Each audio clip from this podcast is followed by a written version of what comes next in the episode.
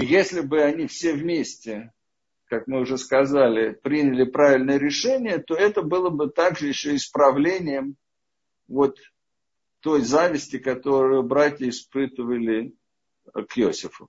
И что интересно, что, конечно, этого не произошло, мы видим. И одно из опасений, почему э, Моше называет Хашу Яшу, сказано, чтобы спасти его от э, замысла, от замысла э, разведчиков. Вот. И он, кроме того, Моше просто опасался, поскольку Яшуа был из колена Ефраима, то есть он был потомком Иосифа что поскольку была возможность тикуна, то есть исправления, естественно, была возможность и пойти прямо в обратную сторону, то есть его просто могли убить. Вот, этого не случилось, но, а, как я уже сказал, исправление зависти не было сделано. И сегодня в нашей недельной главе оно проявляется по полной мере, потому что сказано, что это как раз и то, что мотивировало Короха восстать. Он захотел стать первосвященником. То есть это восстание было у Короха против Ворона, это была зависть.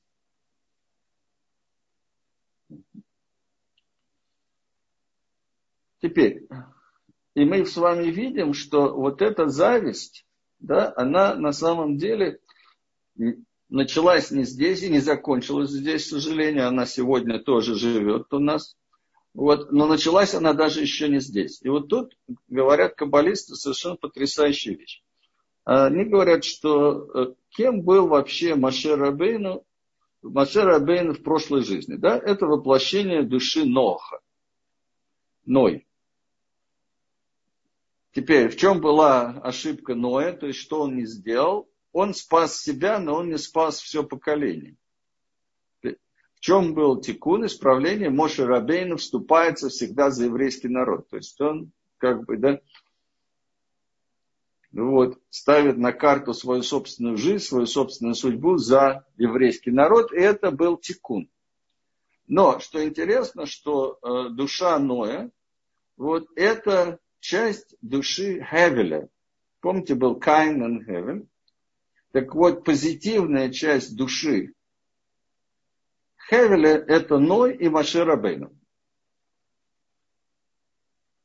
А вот негативная часть души Хевеля, это, поверьте, нет, это Билам. То есть Моше Рабейну и Билам, который Влам, это две части одной и той же души. Одна пошла в позитив, вторая пошла в негатив. Сказано, что не было такого пророка у неевреев, как Билам. То есть это два самых высоких человека на земле духовно. Часть одной и той же души. Но мы Билама сейчас оставим, поскольку это еще не, не сейчас, еще не здесь. А вот душа Каина тоже пришла в это поколение. То есть мы видим, что душа Гевеля пришла в Моше Рабейну, а душа Каина пришла в трех людях. Дело в том, что у нас же есть разные да, степени души. Так вот, э, Нефиш, Каина, пришла в, в, египтянина, в египтянина, которого Маше убил в Египте. И из-за этого он должен был убежать. Это самая низшая часть души. Кайна. А Рух, вторая часть души, Кайна, Рух управляет эмоциями. Это был как раз Корах. То есть, на самом деле, восстание Короха это было продолжение, если хотите, зависти, которую Каин имел по отношению к Хавле. А Нишама Каина это Итро. И на уровне Нишамы Итро, который был зятем, соответственно, да, Моширабейну, вот они договорились, они сделали мир. Теперь, и тогда интересно, что, э, значит, смотрите, наказание Короха, оно было мера за меру. Почему? Потому что когда э, Каин убил Хевеля, и сказала, я не знаю, где брат мой, что ему говорит Всевышний? Он говорит ему, да, что ты проклят от земли, которая раскрыла свои уста, чтобы принять кровь твоего брата. А теперь земля открывает уста и принимает самого Кайна, соответственно, да, то есть уже в виде короха. И это мера за меру, то есть это мида коннегет мида. Теперь говорят наши мудрецы, что, окей, э, как мы уже сказали, Корах был одержим завистью, да, Датан и Аверан были переисполнены жадности. Почему они сказали Маширабейну, не дал ты нам по участку поля виноградника – И 250 старейшин, которые восстают, говорят нам мудрецы, что это была гордыня. То есть они хотели повысить свой тоже статус.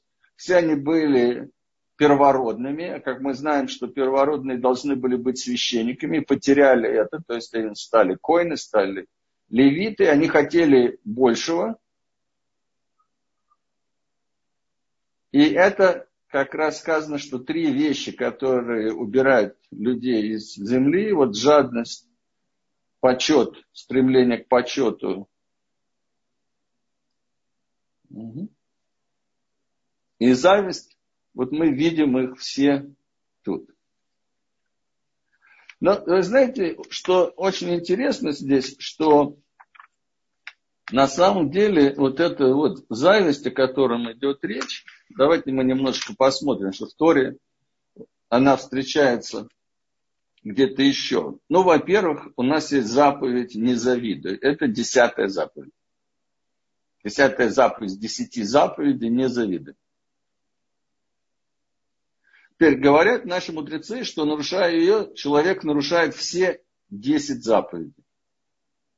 Почему он нарушает все 10 заповедей завидуя? Потому что он говорит что? Он говорит, что в мире нет справедливости. Если в мире нет справедливости, он завидует, ну, это должно быть, было бы со мной, а это не со мной, значит, соответственно, в мире нет справедливости, значит, нет судьи. Имеется в виду Всевышнего. А если нет Всевышнего, то нет заповеди. И поэтому, когда человек завидует, на самом деле он как мы видим, он нарушает абсолютно угу, все заповеди. То есть мы сейчас говорим о каких-то очень важных основных вещах.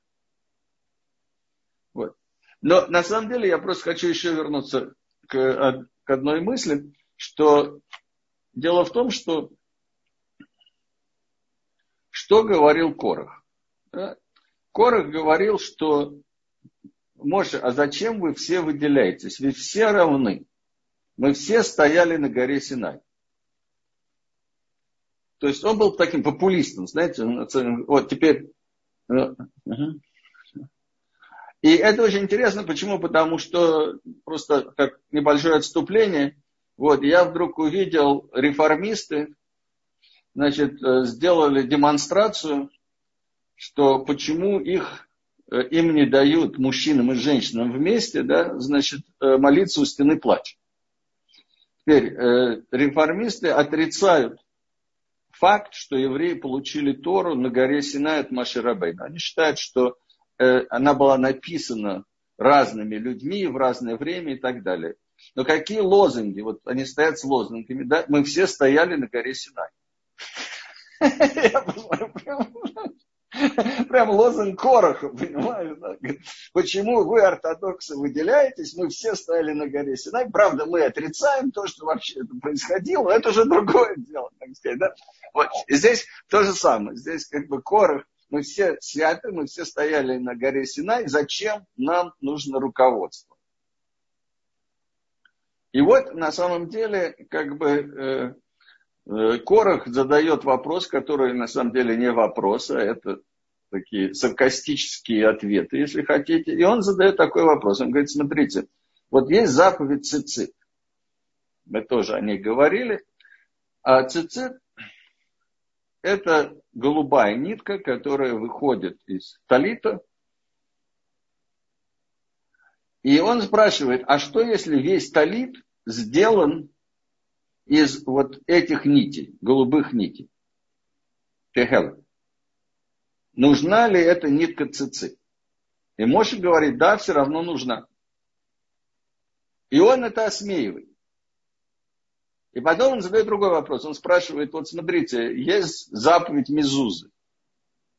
А если в комнате есть библиотека, и там полно книг Торы, и есть вообще свиток Торы даже, да, то нужна Мезуза? Моше говорит, нужна Мезуза. Он опять это осмеет. Он говорит, зачем? Если в комнате есть вся Тора, то зачем нужно несколько абзацев из Торы повесить на, на дверь? Теперь, ну, идея, как бы мы уже сказали, понятно, да? То есть идея, что если все святы, то зачем нужно что-то, что выделяет? И ответ, естественно, Маширабейный ответ нам то же самое. Он говорит, что правильно, все святы, но тем не менее есть механизмы, и эти механизмы, они все равно работают. То есть все равно ты чувствуешь присутствие Творца, совершенно верно, хорошо, ты чувствуешь любовь Творца, совершенно верно, но это не избавляет тебя от необходимости выполнять заповеди, потому что мир устроен таким образом, что есть каналы, по которым духовная энергия идет в мир. И да, ты любимый, да, ты достоин, но у каждого в этом мире есть своя роль. И поэтому, как бы, но здесь есть один очень маленький нюанс, который на самом деле очень большой нюанс. Какой нюанс? Если Моше Рабейну не прав, вы понимаете, да, что это значит? Это значит, что я не могу Моше Рабейну доверять то, что он мне говорит в Торе. То есть, если Моше говорит, что вот такая заповедь необходима, и она необходима даже в этом случае, и это неправда, то есть это ставит под сомнение вообще всю Тору. То есть таким образом, на самом деле, Корах, на секундочку, поставил под сомнение, что Моше проводник, правильный проводник всей Торы. А тогда нет Торы. И Всевышний говорит, ты понимаешь, что ты сделал? Ты пытаешься убрать фундамент. Так я тоже уберу фундамент. Фундамент это земля. Но мы пойдем еще чуть-чуть дальше и чуть-чуть глубже. Говорят мудрецы следующее, что вот эта проблема зависти, она существовала в творении еще до появления человека. И мы обращаемся к четвертому дню творения, когда были созданы светила сказано, и сделал Бог два великих светила, большое светило для управления днем и малое светило для управления ночью. То есть, говорят наши мудрецы следующее. Вначале были два великих светила, и они были одинаковые по величине. А потом стало одно большое, одно малое. И за этим скрывается целая история. Талмуд нам говорит следующее, что Луна сказала Творцу, господин мира, возможно ли двум царям пользоваться одной короной? И что сказал Творец? Он сказал ей, ты права, пойди уменьши себя. Стань меньше. Сказала ему Луна, господин мира, из-за того, что я сказала перед тобой верное слово, я должна уменьшить себя.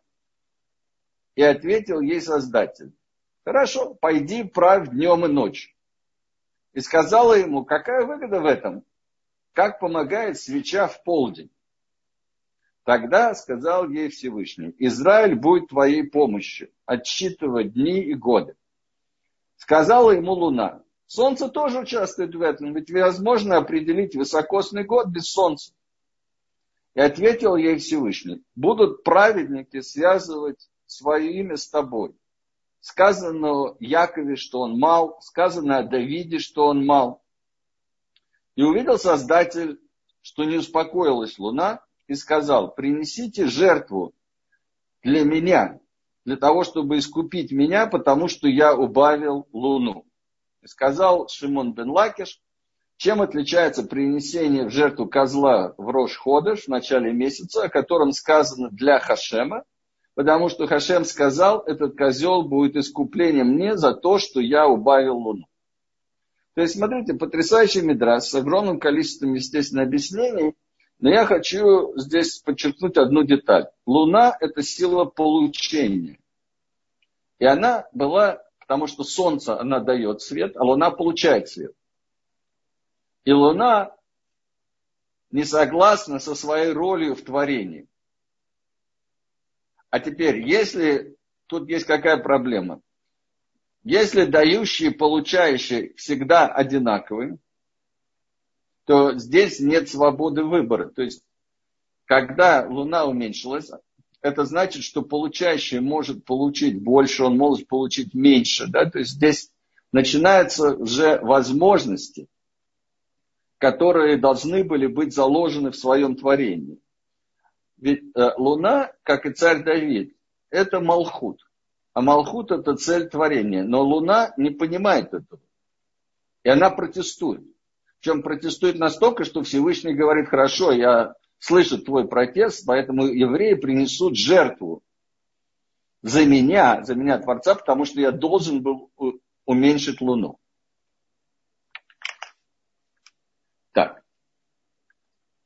Но на самом деле мы идем еще дальше. Потому что проблема началась еще дальше.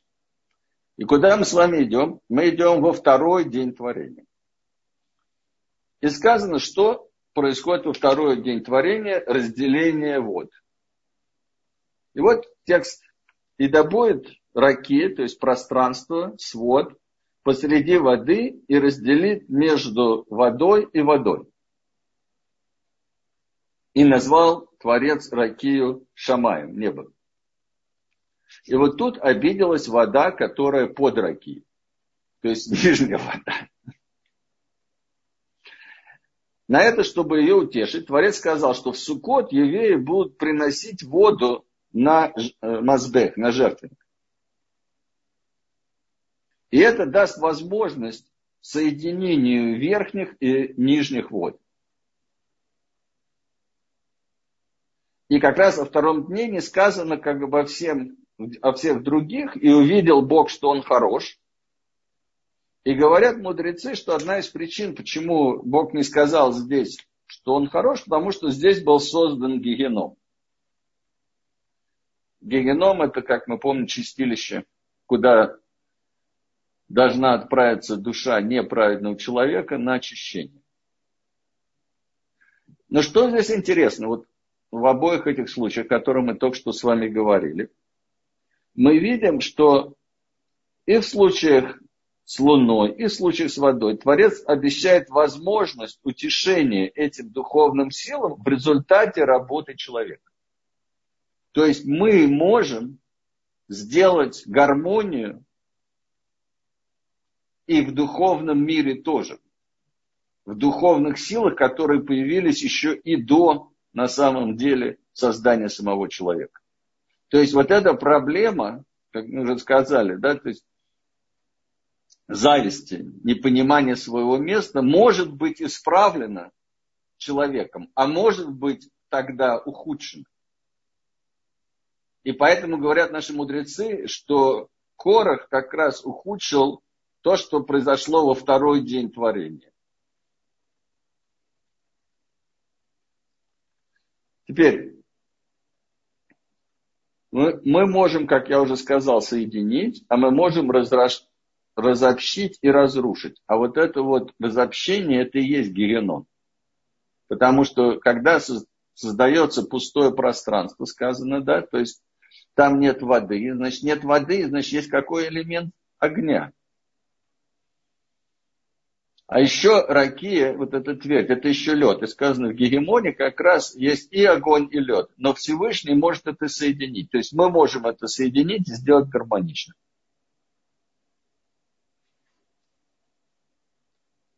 И поскольку я люблю еврейские медитации, мы сейчас ними не, не займемся, но я просто скажу очень хорошую медитацию, которую можно сделать. Каждый человек может сделать это дома.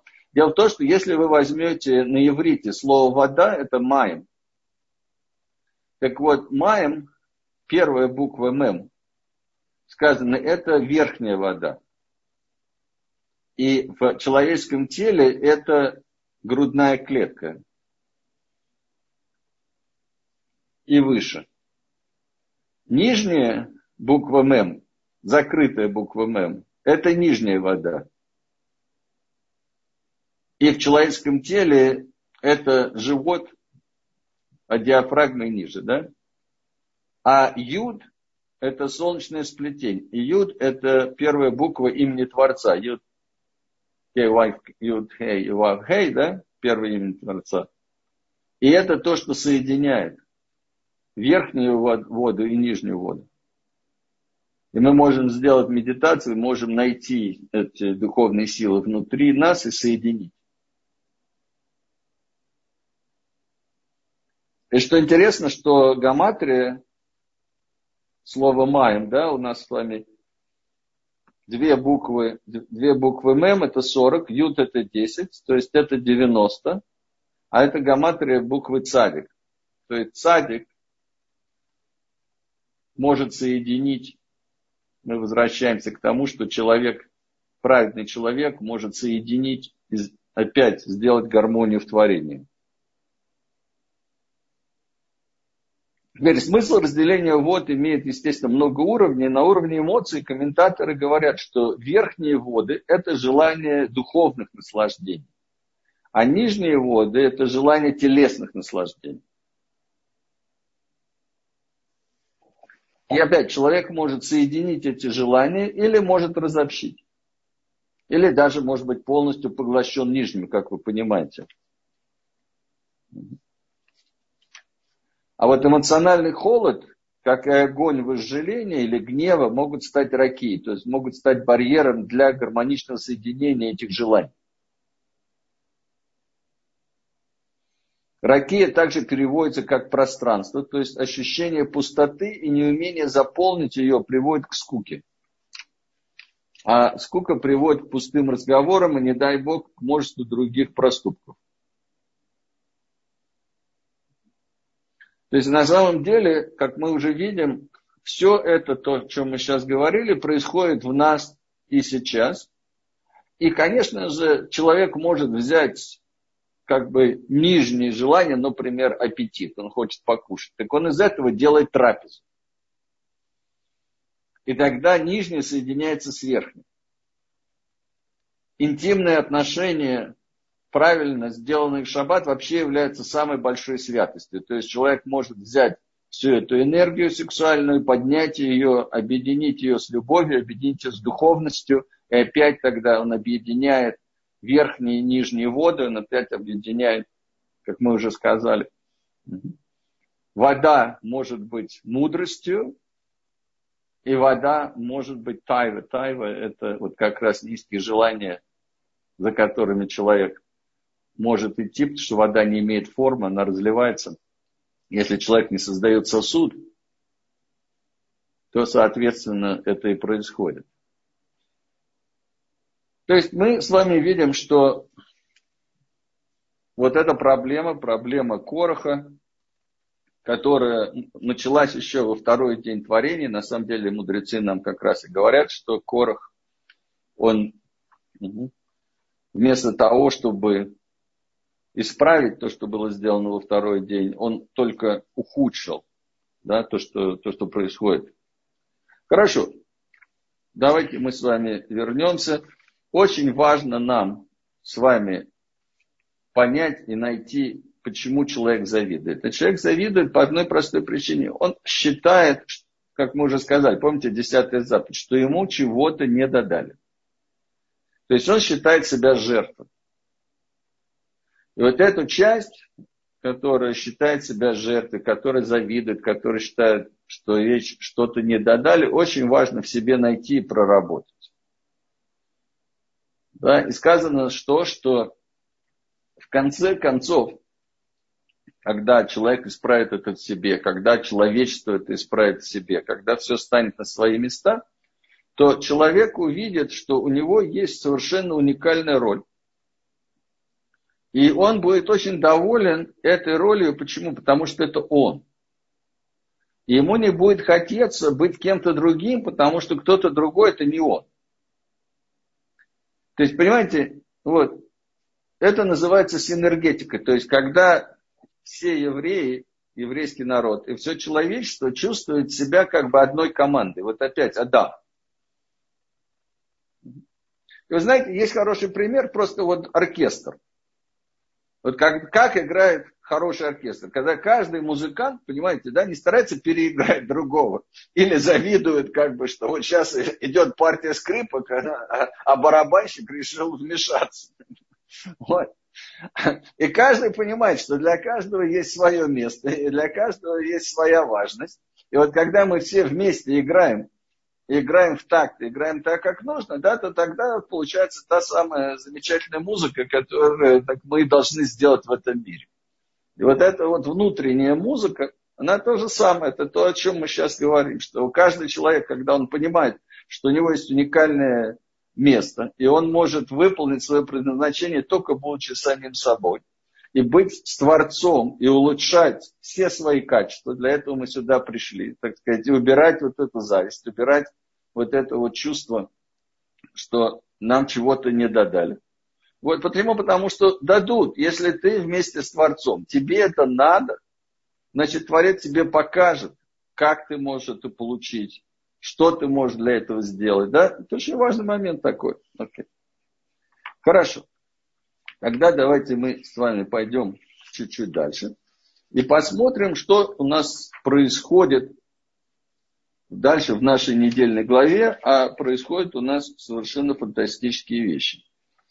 А, значит, на следующий день, после того, как Корох поглощен землей, а 250 человек сожжены, потому что они принесли благовение, и вышел огонь и сжег всех, кто, кроме Арона, которые принесли эти благовения.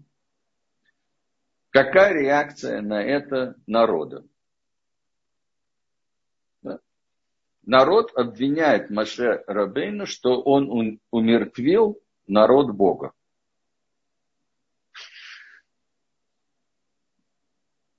Теперь, и говорит Бог Маше Арону, удалитесь от этого общества, и я уничтожу их мгновенно. А дальше Тора говорит следующее. Моше и Арон пали дословно на свои лица, и тут начинается мор. И Моше посылает Арона воскурить который, то есть вот эти благовония, и спасти общество.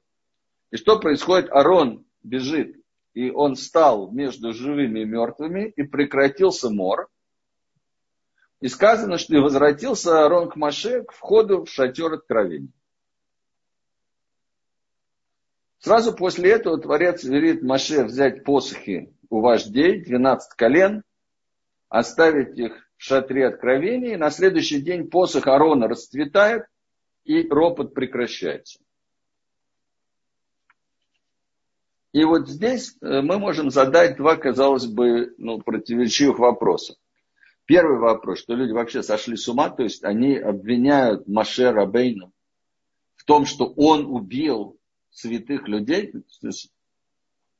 земля расступается, огонь выходит и так далее, и так далее. Это Маше Рабейну, так сказать, непонятно.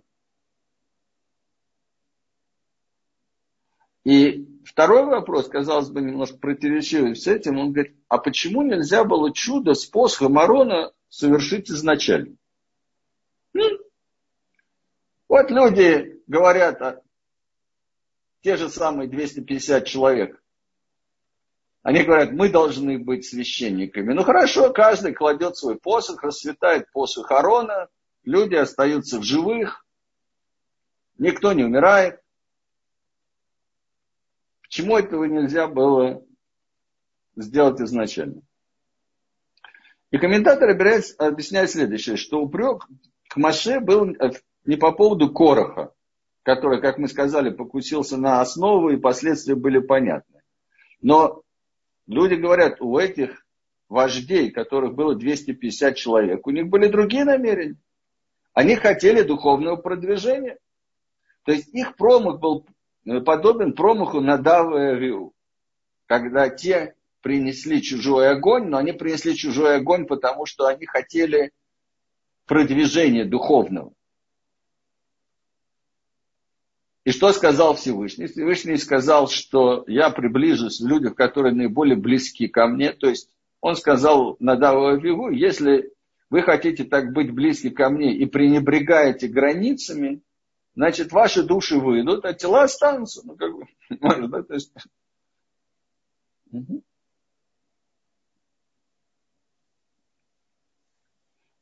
И упрек как раз состоял в том, что если бы Маше просто подождал бы, попросил Творца чуди способом, то, может быть, э, так сказать, люди перестали бунтовать, и никто бы не умер.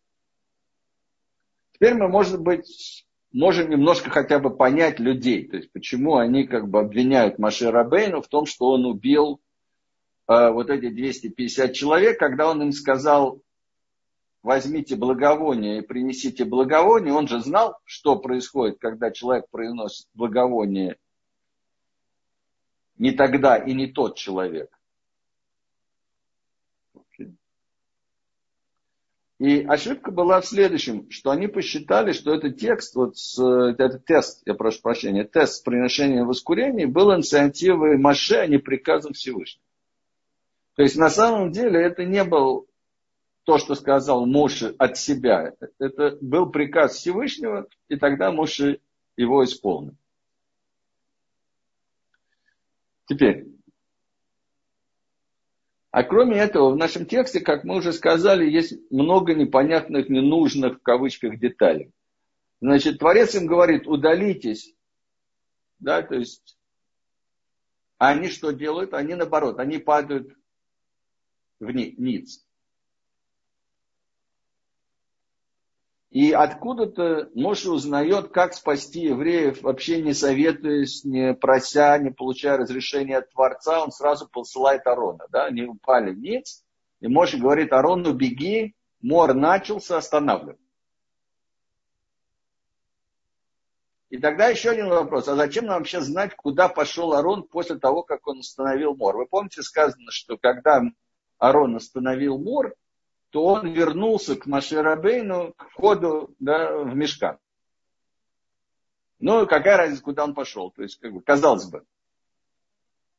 И вот тут э, Раф Форман, есть такой достаточно известный Раф, приводит любопытнейший мидраж, объясняющий все эти детали. То есть, когда Арон встал между живыми и мертвыми, с благовониями, и остановил мор, то ангел смерти возмутился. И он говорит Аарону, говорит, уйди и не мешай мне работать. На что Аарон говорит, я послал Маше Рабейну. Ангел смерти говорит, а я послан Богом. На что Арон говорит, а как ты думаешь, от чего имени говорит Маше? Говорит, а ты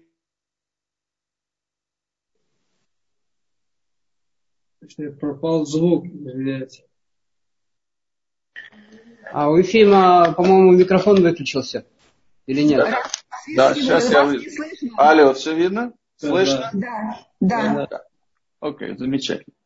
Значит, мы остановились на том, что Арон разговаривает с ангелом смерти. И ангел смерти возмущается и говорит, уйди, не мешай работать. А Арон говорит, я пришел от имени Маше. Ангел смерти говорит, а я пришел от имени Бога. И Арон говорит, а от какого имени говорит на сама Ширабейну? Он говорит, так, ты хочешь э, разбираться, давай. И он берет ангела смерти и тащит его к Машерабейну, ко входу к шатер откровения. Теперь понятно, почему нужно было знать, куда они пошли. А дальше состоится такой диалог. Маше Рабейну говорит, Бог обратился к нам и говорит, удалитесь от этого общества. Теперь, если бы Бог захотел уничтожить народ, он бы нам вообще ничего не говорил, он просто его уничтожил. Теперь, если он этого не сделал, и он оговаривает это условием, что мы уйдем, так мы не уйдем. То есть мы останемся. И более того, мало того, что мы останемся, значит, есть какая-то возможность этот мор остановить. Потому что иначе бы Всевышний с нами не разговаривал об этом. они упали на лица и говорят, опять-таки, комментаторы, что это техники медитации, при которых Моше Рабейну вспомнил, как остановить мор. А откуда он узнал, как остановить мор с помощью благовоний? Сказано, что когда Моше Рабейну поднялся на гору Синай, то был спор между ним и ангелами. Ангелы говорят, зачем давать Тору человеку? И Всевышний сказал Маше Рабейну, ответим. И Маше Рабейну сказал, в Торе написано не укради. Вы что, крадете у друг друга? Торе написано не убивай. Вы что, убиваете друг друга? Сказано, не спишь с чужой женой. Вы что, спите с чужой женой?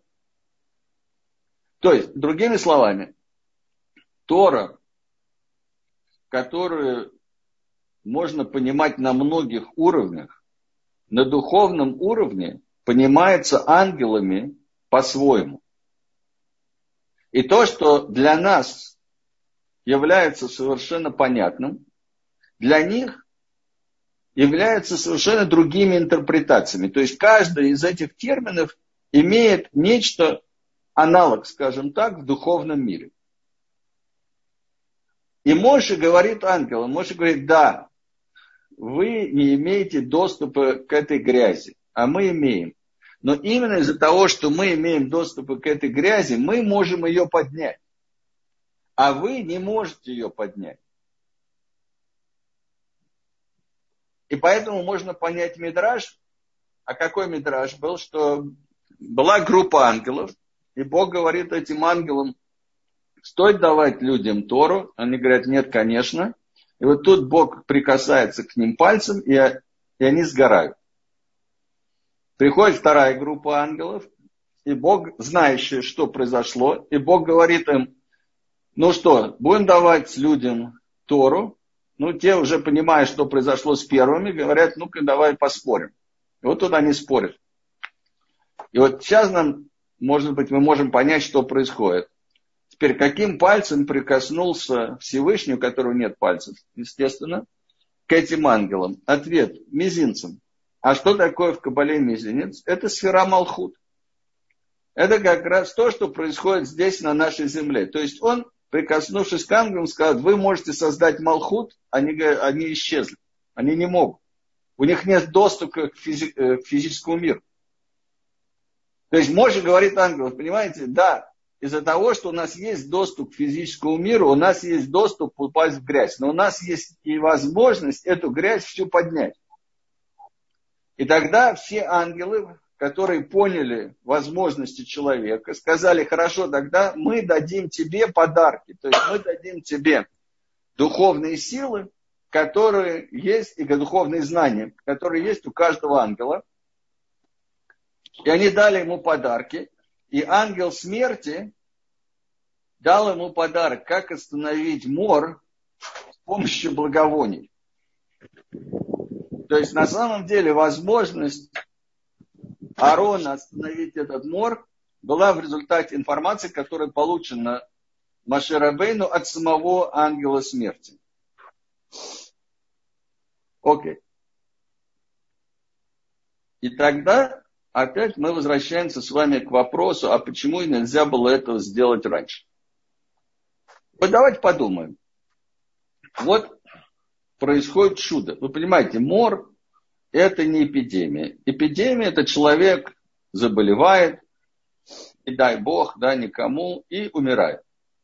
Мор – это когда тысячи человек, десятки тысяч человек просто падают мертвыми. И вот пока Арон бежал, уже более 14 тысяч человек умерли. И вот Арон благовениями, с благовониями становится между живыми и мертвыми и останавливает море. Теперь, вам нужно было еще одно чудо. То есть вы не понимаете, что это чудо?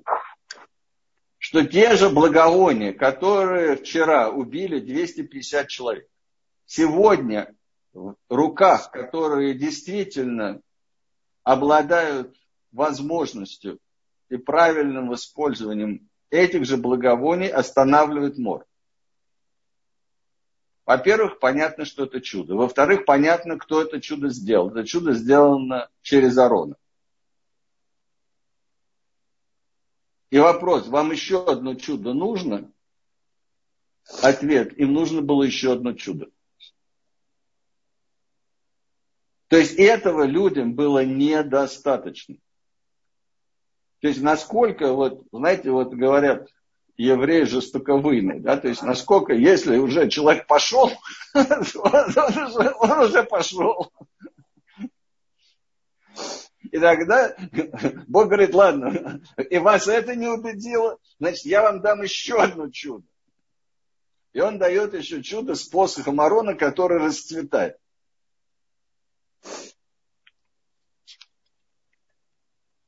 Так. А дальше происходит вообще непонятное. То есть, казалось бы, ну все, ну хорошо, уже все понятно. И сказали сыны Израиля Маше так, мы, мы все умираем, все погибаем, все погибаем, все обречены на смерть, то есть полная паника.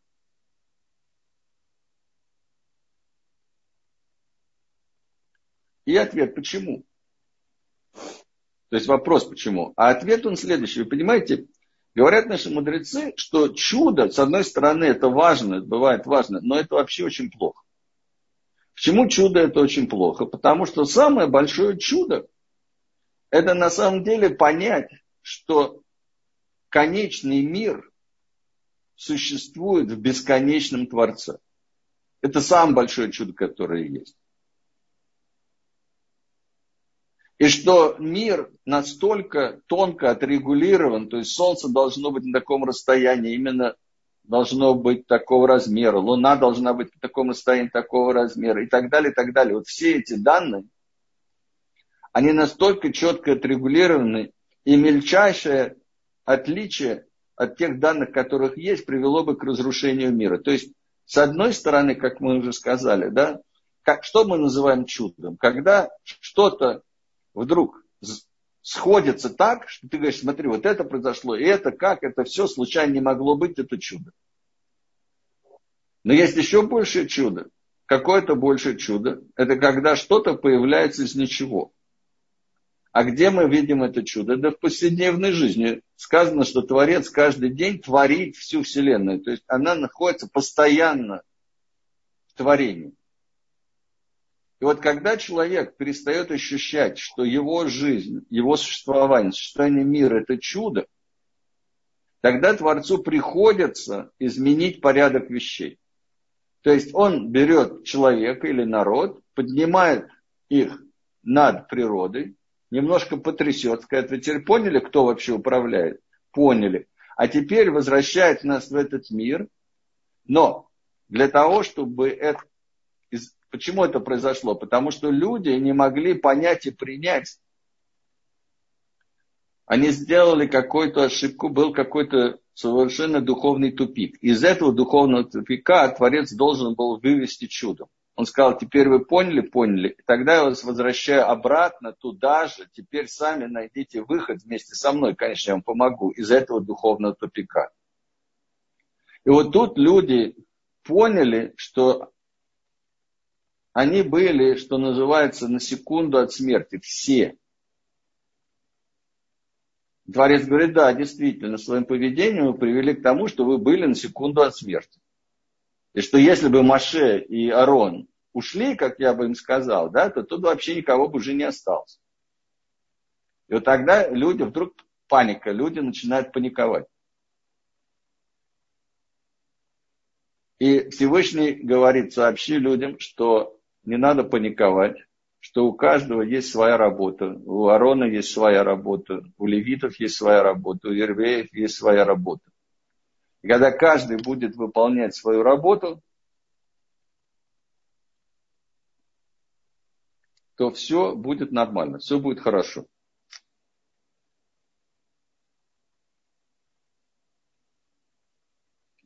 Вот, то есть, понимаете, сказано, что жертвоприношения сегодня заменены на молитву, массер, то есть дать десятину неимущим тоже сегодня актуально.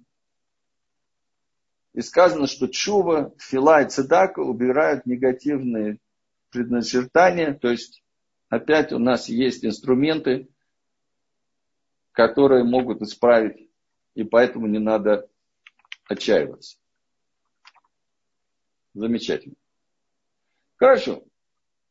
Давайте мы сейчас закончим с нашей недельной главой и потихонечку перейдем к следующей недельной главе, которая у нас будет через неделю. Вот, и это глава Хукат. И посмотрим, на самом деле, что очень важно выучить из нашей недельной главы Хукат. Вы знаете, что происходит еще одна трагическая ошибка, и в этот раз это ошибка Машера Бейну. Машера Бейну было сказано поговорить со скалой и добыть людям воду из скалы. А Моше Рабейну бьет посохом по скале два раза и лишается возможности войти в Эрцисрай. И вот здесь э, как бы у людей, особенно начинающих людей, есть, конечно, вопрос.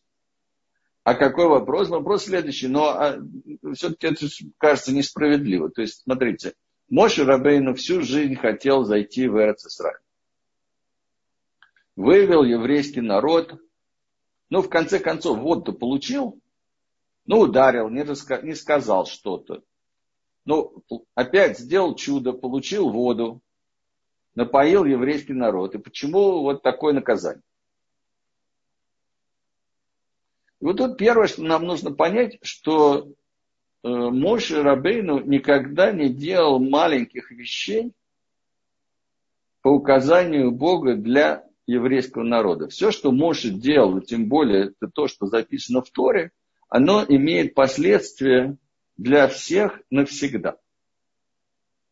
И давайте разбираться, а что же тут произошло и как бы и что мы можем сделать. Потому что если тикун опять-таки не был сделан, то тикун нам нужно сделать сегодня.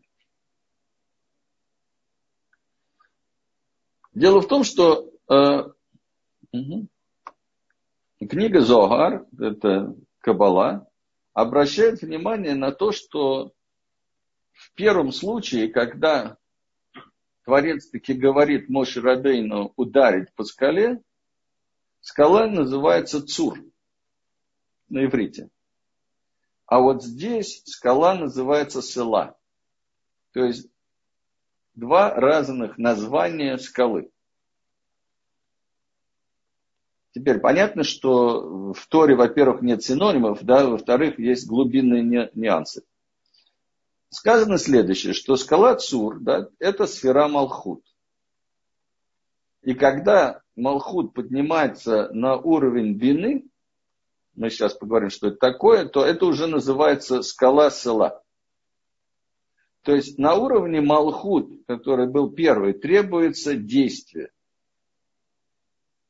И от того и сказано, что велено ударить. Но на уровне бины предполагаемое действие уже иного порядка. Это уже разговор.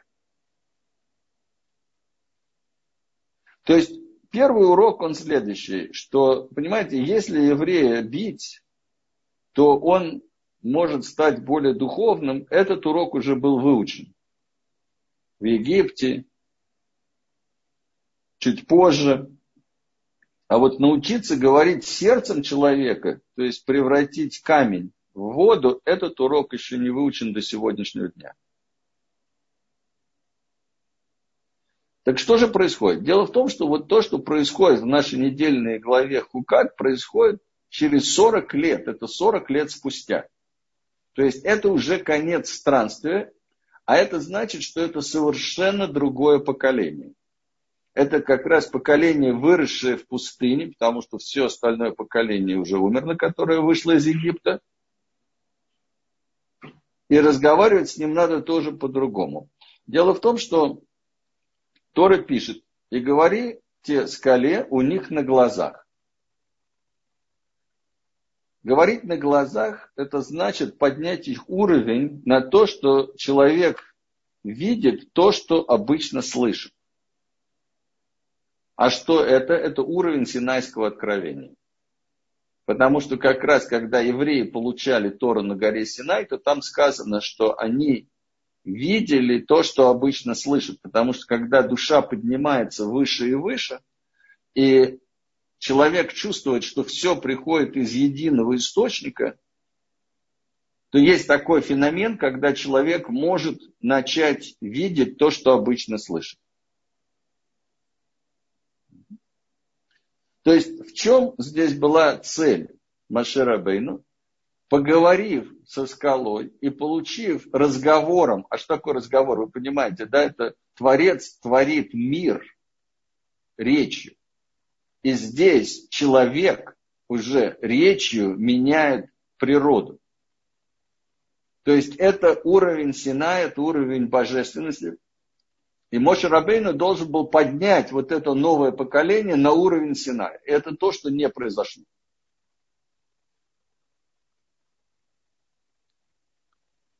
Теперь, как я уже сказал, говорит Раши, говорят вообще много мудрецов, что скала символизирует человеческое сердце, а сердце, в свою очередь, это архетип наших эмоций.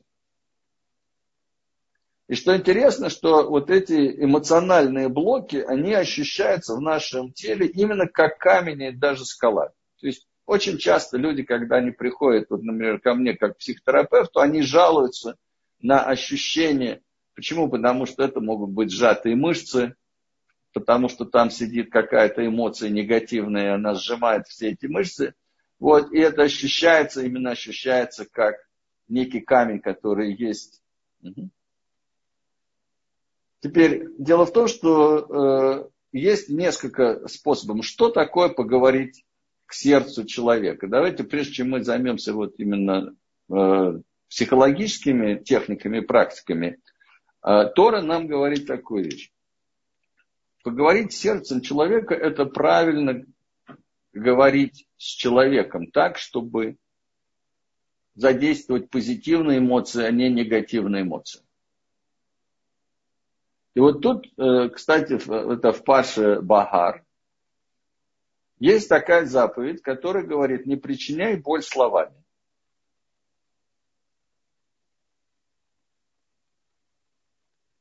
Да, на иврите написано, это, эта заповедь звучит летну, то есть, да, на самом деле это что означает? Это означает, что не, э, не притесняй словами. И что значит притеснять человека словами? Дело в том, что когда мы говорим, что человека притесняют, мы подразумеваем, что его лишают чего-то важного. Самое большое притеснение человека, это когда его лишают самого ценного, что у него может быть, это правильного видения мира. Это лишение ощущения неописуемой ценности его души это унижение его достоинства, это черствость его боли, это создание впечатления, что он не нужен и справедливости не существует. Это самое большое притеснение, которое можно сделать человеку словами. И поэтому Тора говорит, не притесняй человека словами, потому что слова могут заковать человека в боль, в защиты, и как раз создать те самые блоки, о которых мы говорим, эмоциональные блоки, вот те самые камни, и даже скалу, и даже панцирь, если хотите. Потому что когда человек чувствует, особенно ребенок, который открыт, что надо защищаться, он не знает как, то это самые распространенные виды. В трактате Баба Мици, это Талмуд, приводит слова Шимон Барихая, и он говорит следующее. Причинение боли словами хуже, чем обман деньгами. Потому что в случае, когда обманывают деньгами, человек страдает человек. Да, э, значит, в первом случае имеется в виду, страдает сам человек, во втором его имущество. Деньги могут быть возвращены, но не боль, причиненная словами. То есть мы знаем, что иногда боль, причиненная словами, может продолжаться годами, может продолжаться всю жизнь. И Талмуд продолжает. Тот, кто публично оскорбляет человека, будто бы он пролил э, кровь, тот, кто дает человеку обидную кличку, не выйдет из генома. И это даже если человек при, привык к этой обидной кличке и не обижается.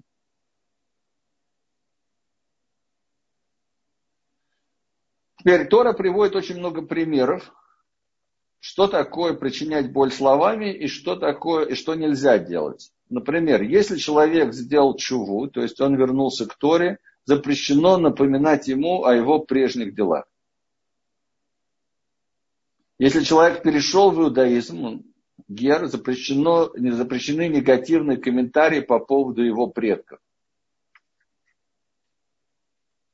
Запрещены розыгрыши человека. То есть, когда мы даем ему, например, вместо сахара соль и так далее, да, запрещены любые попадки, э, любые нападки на личность человека. То есть критиковать можно только поступки или качества. При этом есть законы позитивной критики. Законы позитивной критики относятся следующее, что, как я уже первый сказал, никогда не оскорблять сущность человека. То есть все оскорбления интеллектуальных способностей, типа дурак, дуб, идиот, кретин и так далее, да, это все абсолютно запрещено.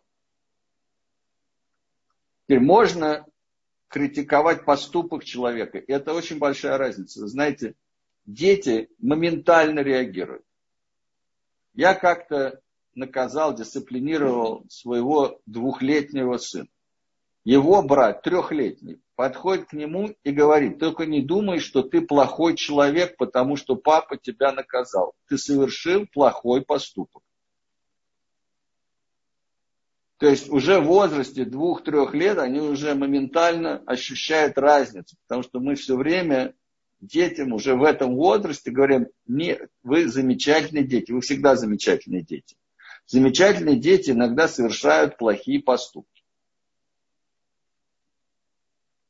И вот эта вот разница очень-очень важна. Никогда не критиковать сущность человека, как я уже сказал. Теперь сказано, что нельзя критиковать человека – когда вы злы, в гневе. Потому что человек не услышит то, что вы хотите ему сказать, он услышит только ваш тон, гнев. И это ничего не даст, кроме ссоры. С другой стороны, не говорите человеку что-то, когда он в гневе, потому что он не способен вас услышать. То есть подождите. Это очень важный момент. Почему? Потому что яйцара она не имеет будущего. И поэтому этот голос, он буквально иногда кричит нам, ты должен сказать или должна сказать сейчас, потому что через 5, 10, 15 минут это уже будет, это все, упустишь. И ответ какой, что если что-то важно, то и через 15 минут, и через час, и через день это тоже будет важно. Если через 15 минут это уже будет не важно, то это не важно.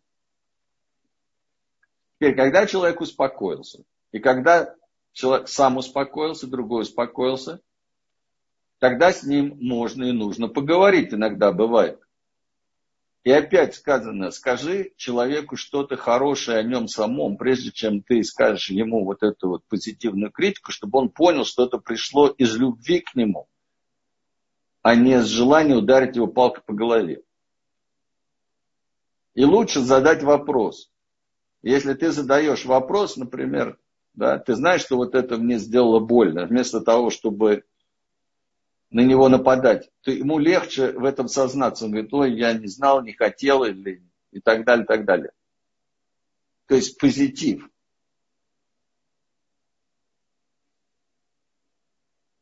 Теперь, возвращаясь к нашей заповеди, как мы уже сказали, не причинять боль словами, сказано, что запрещены негативные замечания относительно внешности человека. И тем более, когда не нравится что-то, что не зависит от самого человека, то, с чем он родился, то есть это прямое оскорбление самого Творца. Понимаете, да? То есть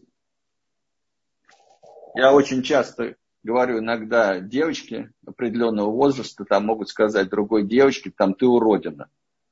Я говорю, какой ответ? Напиши письмо протеста да, заводу-создателю. Всевышнему. Это что же оскорбляешь, что Всевышнего, не ее оскорбляешь. Ну вот напиши Всевышнему, что тебе не нравится, как вот он создал меня. Ну, вот. ну все начинают улыбаться, понимать, что как бы желающих таких не будет. Вот, а ответить всегда, всегда можно. Окей. Запрещено оскорблять или унижать человека под видом шутки. Знаете, вот люди иногда скажут что-нибудь обидное, а потом говорят, ты еще и шуток не понимаешь. Это уже два нарушения. Первое, что вначале обидели человека под видом шутки, а теперь еще говорят, что шуток не понимаешь. Это второе нарушение. Эта заповедь требует такта. Да? То есть в доме повешенного не говорят о веревке. Больному не говорят, это твоя вина. Запрещено, например, если человек купил какую-то вещь, он не может ее обменять, да? Вот, и ты знаешь, что он не собирается покупать ее в будущем, запрещено ему сказать, ты мог купить ее дешевле. Была такая шутка, что касается всех, кроме новых русских. Ему нельзя сказать, ты мог купить ее дороже. А, но идея понятна, да, то есть не обижайте человека. И более того, сюда заходит, что не спрашивайте цену, если вы точно знаете, что вы не будете покупать, потому что у продавца будет ожидание. И если это ожидание абсолютно не оправдано, то это запрещено. То есть вы можете сказать, что я покупать не собираюсь, я просто прицениваюсь, тогда вы можете спросить. Но если вы точно не собираетесь покупать, не спрашивайте цену. Понятно, что наиболее сильную эмоциональную нагрузку имеет тон, поэтому запрещен тон, причиняющий боль, нажимы, подчеркивания, многократные повторения, вызывающие боль. Запрещены намеки или жесты, вызывающие боль. Естественно, психиатрические диагнозы, там у тебя паранойя и прочее. Запрещены депрессивные замечания, причиняющие боль. Например, вот одной моей ученицы, которая только приехала в Израиль, друзья сказали, да, конечно, твоя дочь здесь не поступит в университет, никогда не поступит. Что привело женщину в отчаяние, и это абсолютно было не нужно, потому что дочь поступила, ну, ну сами понимаете, зачем? Даже если это тяжело, понимаете, да, ну поддержите человека, но наоборот. Запрещено пугать людей, запрещено ругань, грязь, пошлость, цинизм, сарказм. Завеш... Запрещено навешивать ярлыки. Теперь, поскольку человек это мини-вселенная, то здесь есть очень один важный момент. Какой? Что так надо разговаривать с самим собой. То есть любой голос внутри вас, который не говорит вам по правилам позитивной критики, это всегда голос злого начала, яйцара. И этот голос нужно моментально остановить. Так с евреем разговаривать нельзя, с еврейкой разговаривать нельзя, так с собой нельзя разговаривать. Теперь, если вы начнете это практиковать, то вы понимаете, да, то есть вот эти голоса критические, они же ваши. Где вы это научились? Ну, скорее всего, у родителей научились, у наших учителей научились. Ты же понимаете, страна советов. Кроме того, что там все дают советы, да, еще считается, что вот, а как же еще разговаривать? Только так, правду матку. И по полной программе. Так вот, если эти голоса останавливать, то они перестанут, и внутри появится мир, мир, мир. И возвращаясь опять к недельной главе Короха, здесь есть очень важная вещь. Вы знаете, вот сказано, что э, неверная жена сота. В чем был обряд? Обряд был следующим. Брали немножечко земли из переносного храма, помещали это в воду, помещали бумажку с именем Творца и стирали имени имя Творца. Это единственный раз, когда разрешается стирать имя Творца. Вы знаете, что стирать имя Творца запрещено, и даже если у вас есть, скажем, бумажка с именем Творца, и вам она не нужна, то ее хоронят. Имя Творца не стирается. Это единственный раз, когда стирается имя Творца. И говорят мудрецы очень интересную вещь. Почему Творец разрешил стереть свое имя? Вот это единственный раз. И он говорит, для того, чтобы еще более великое имя Творца проявилось. Какое то более великое имя Творца? Шалом, мир. Слово шалом – это имя Всевышнего. Так вот, чтобы в семье, чтобы проявился мир, Творец разрешает стереть свое имя. То есть на самом деле мир в семье – это огромная заповедь. Это канал, по которому духовность приходит в мир. И когда муж и жена, как вы понимаете, понимают, что выполнение заповеди – это мир в семье, а не только исполнение каких-то заповедей шаббата, как мы говорим, но еще и кричать на жену нельзя, оказывается. И что вот эта заповедь мира, она основная, очень важная, да, то наступает, во-первых, мир, покой внутри самого человека, когда человек так с собой не разговаривает. И во-вторых, наступает мир в семье, что очень-очень важно. А это и есть канал духовности. Итак, давай мы вернемся. Видите, Тора дает нам просто заповеди, как разговаривать с сердцем человека, как разговаривать с эмоциями человека, чтобы растопить вот ту самую скалу, о которой мы сейчас говорили. Но кроме этого есть еще техники. И эти техники называются техники внутреннего диалога. И что здесь сказано? Что Може Рабейну должен был поговорить не просто с каким-то камнем, он перепутал, он должен был поговорить именно с тем камнем, который должен был дать воду. Теперь у нас, когда мы применяем эти техники, это то же самое. Когда мы находим какой-то блок внутри нас, нам нужно поговорить именно с этим блоком. Причем именно поговорить. Потому что это намного разговор, мы знаем, давар, да, это уже произведенное действие в этом мире, намного сильнее, чем мысль. Вот когда мы обращаемся к какому-то блоку внутри нас и начинаем с этим блоком разговаривать и понимать, так сказать, да, задавать вопросы именно этому блоку, то мы можем начать получать ответы. И один из вопросов парадоксальных таких, которые можно задать вот этому блоку, да, скажи, а что ты для меня делаешь? И опять-таки, все зависит от того, что если мы действительно серьезно к этому отнесемся, мы можем получить ответ, и не надо самому говорить, да нет, он ничего мне не делает, он мне причиняет боль и так далее. Дело в том, что вот этот блок считает, что он делает для нас что-то полезное. Почему? Потому что когда мы разговариваем с блоком в теле, мы разговариваем с участком мозга, который этот блок поддерживает. И этот участок мозга, он считает, что он делает что-то полезное, он нас защищает, может быть, даже нас наказывает за что-то, что он считает правильным, но неважно.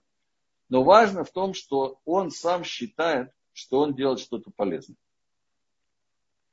Теперь, когда мы находим, что блок считает, что он делает полезным, то мы можем ему рассказать о том, как можно делать то же самое, то есть приносить ту же пользу, но уже вместе со Всевышним. И делать это так, чтобы это было гармонично и для этой части, и для всего организма. И вот тут очень интересный феномен происходит. То есть, когда такой внутренний диалог, это вот искусство внутреннего диалога, когда человек умеет это делать, он просто чувствует, или он приходит к нам, мы его учим этому, он просто чувствует, как вот эти камни, вот эти, они растворяются. То есть они становятся водой, то есть энергия начинает течь по всему телу гармонично. Где мы с вами опять-таки видим что-то подобное? Мы видим это шма. Сказано, да, Вагав тес хашем лакеха бехол левавха.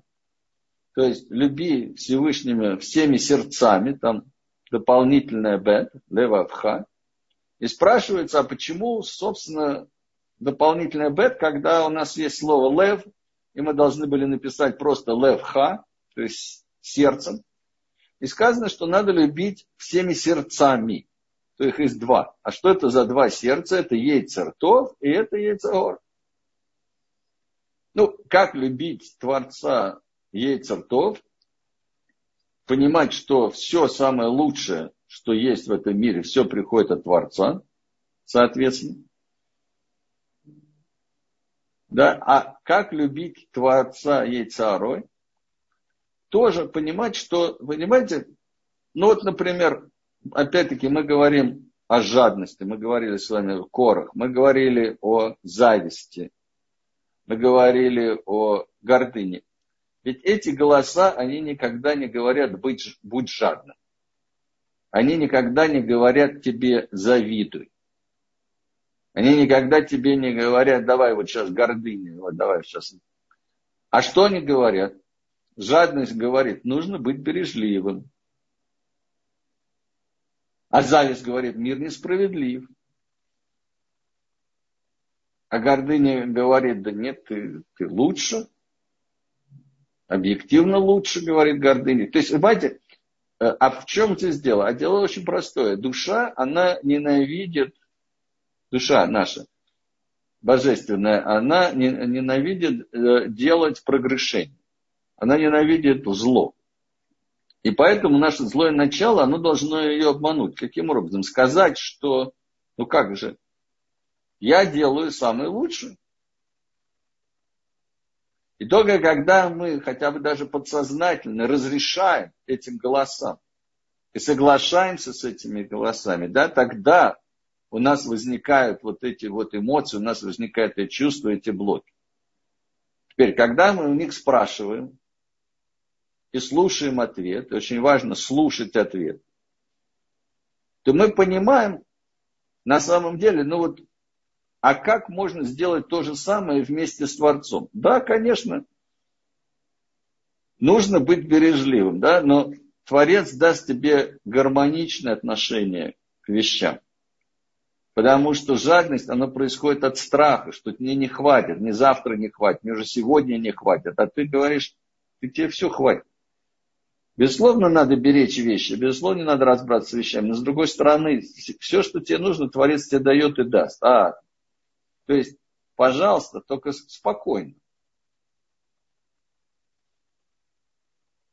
Что говорит зависть, как мы уже сказали, мир несправедлив. Мы говорим эту часть, да нет, мир на самом деле справедлив. Если ты видишь какую-нибудь несправедливость, реально сделай что-то по этому поводу. Спроси у Творца, а что можно сделать по этому поводу? Так вот, то, о чем мы сейчас говорим, умение разговаривать с самим собой, внутренний диалог, то есть понимать наши эмоции, чувствовать наши эмоции, понимать, откуда они появились, как они создавались, как они произошли. Все это называется эмоциональным интеллектом. То есть есть интеллект головного мозга, а есть эмоциональный интеллект, это когда мы понимаем, принимаем, и мы знаем, что делать с нашими эмоциями. То есть мы их начинаем направлять. И это самая важная работа, для которой мы приходим в этот мир. Потому что все наши мудрецы, когда у них спрашивали, зачем мы вообще приходим в этот мир, говорят одно и то же. Тикун медот, исправление качества характера. Теперь, ошибка, которую допускают люди, почему? Потому что это то, что нам говорили в нашем обществе, в советском. Это попытка удара. А что такое удар в данном случае? Удар, тебе говорят, надо это пробивать силой воли. Вот есть у тебя такая слабость, значит, силой воли нужно ее преодолеть. Вы понимаете, в чем дело? Дело в том, что сила воли, она для этого не предназначена. Сила воли предназначена для того, чтобы на очень короткое время дать дополнительную энергию, чтобы сделать такой рывок. То есть, если вам нужно встать рано утром один раз, вы можете использовать силу воли, и вы силой воли можете встать. Но если вам трудно вставать каждый день, вы не сможете использовать силу воли. Значит, может быть, у вас недостаток чего? Люди говорят лень. Нет в психологии лени. Мотивация называется. То есть у вас недостаточно мотивации. Если вы сумеете усилить мотивацию, то вы будете это делать. Мотивация может быть негативная, что не очень хорошо. Мотивация может быть позитивная, что намного лучше. Но не всякую дверь нужно и можно пробить лбом. Вы понимаете, да? Иногда нужно найти ключ, повернуть и открыть эту дверь. Это то, о чем мы сейчас говорим. Теперь, когда мы говорим о ошибке Машера Бейну, то здесь есть еще несколько ошибок. Я сейчас просто их перечислю. Это тоже очень важно. Э, одна из них это то, что Моше Рабейну рассердился. Теперь, э, в чем здесь проблема? Дело в том, что Творец-то не рассердился. Тамаше здесь выступает не как частное лицо, он представляет Творца. То есть, понимаете, если Моше рассердился, значит, это значит, Творец сердится, а Творец не сердится. И у Маширабейну нет права здесь на проявление личных чувств, потому что он выступает как прямой проводник Всевышнего. И вот тут это очень важно, потому что иначе мы просто можем перестать ему доверять. Второй, вторая ошибка, которая... Всем слышно? Все нормально, да? Окей. Э, вторая ошибка, которую сделал Моше Рабейн, он бьет по скале два раза. И вот тут говорят наши мудрецы, что если не получилось в первый раз, то он должен был остановиться и понять почему. Теперь, когда мы работаем с нашими блоками, и у нас что-то не получается, опять-таки, еще раз, вместо того, чтобы чувствовать фрустрацию, вместо того, чтобы чувствовать гнев, нужно остановиться и задать себе вопрос, а почему я, например, не слышу ответа? И очень часто есть еще один блок, который мешает нам слышать ответ. Когда мы его находим, мы спрашиваем, а где этот блок, который мешает мне слышать ответ? Мы его находим, спрашиваем, а почему, собственно, ты мне мешаешь услышать ответ? И очень часто ответ какой? Что, что, что блокируется? Негативные эмоции. То есть, блок говорит следующее тебе. Тебе будет больно, тебе будет неприятно, тебе будет страшно. Зачем тебе это нужно? Ты говоришь, а я хочу на самом деле понять, что это такое, откуда это пришло, для того, чтобы от этого избавиться. И тогда этот блок тебе скажет, хорошо, ну хочешь, действительно, я уйду. Он уходит, и открывается возможность поговорить с тем первым блоком, с которым раньше ты поговорить не мог. То есть, на самом деле, как я уже сказал, да, что если что-то не работает, остановиться, спросить, почему это не работает, где есть какая-то зацепка, и тогда уже ну, можно идти дальше. Знаете, э,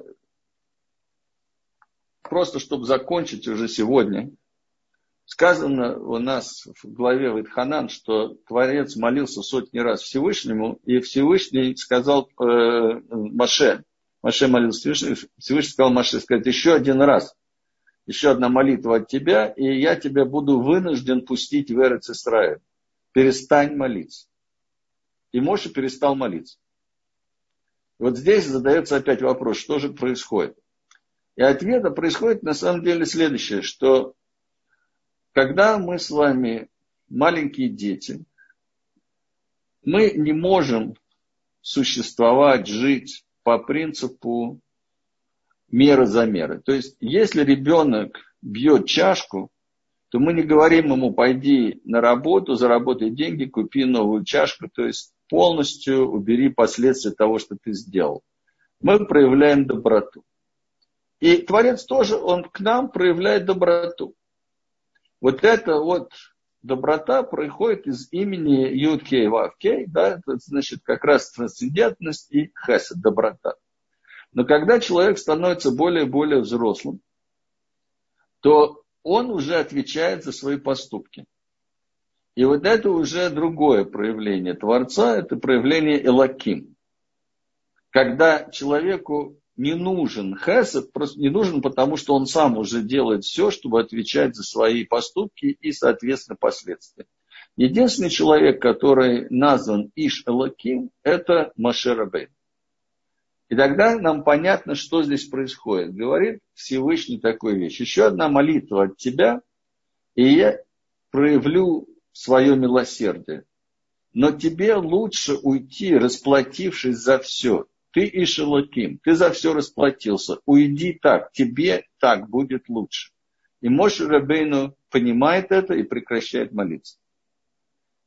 И делает очень важное исправление. Какое исправление? Это исправление первого человека, доверие Всевышнему, что если Всевышний говорит, то так будет лучше всего, значит так действительно будет лучше всего. То есть оказывается, что то, что Моше Рабейну не вошел в Эрец Исраиль, с одной стороны, было лучше всего и для Моше Рабейну, и с другой стороны, это было лучше для еврейского народа, поскольку сказано, что разница между ним и поколением была настолько высокая, что если бы он вошел и построил храм, да, этот храм уже не мог бы был разрушен, то было бы разрушено поколение. То есть это было бы очень плачевно для самих евреев. То есть, как мы видим, как бы это оказалось лучше и для еврейского народа, и для Маше Рабейна. То есть, в конце концов, когда мы выполняем волю Творца, мы только выиграем. И на этом я бы сегодня хотел остановиться и пожелать всем хорошей недели.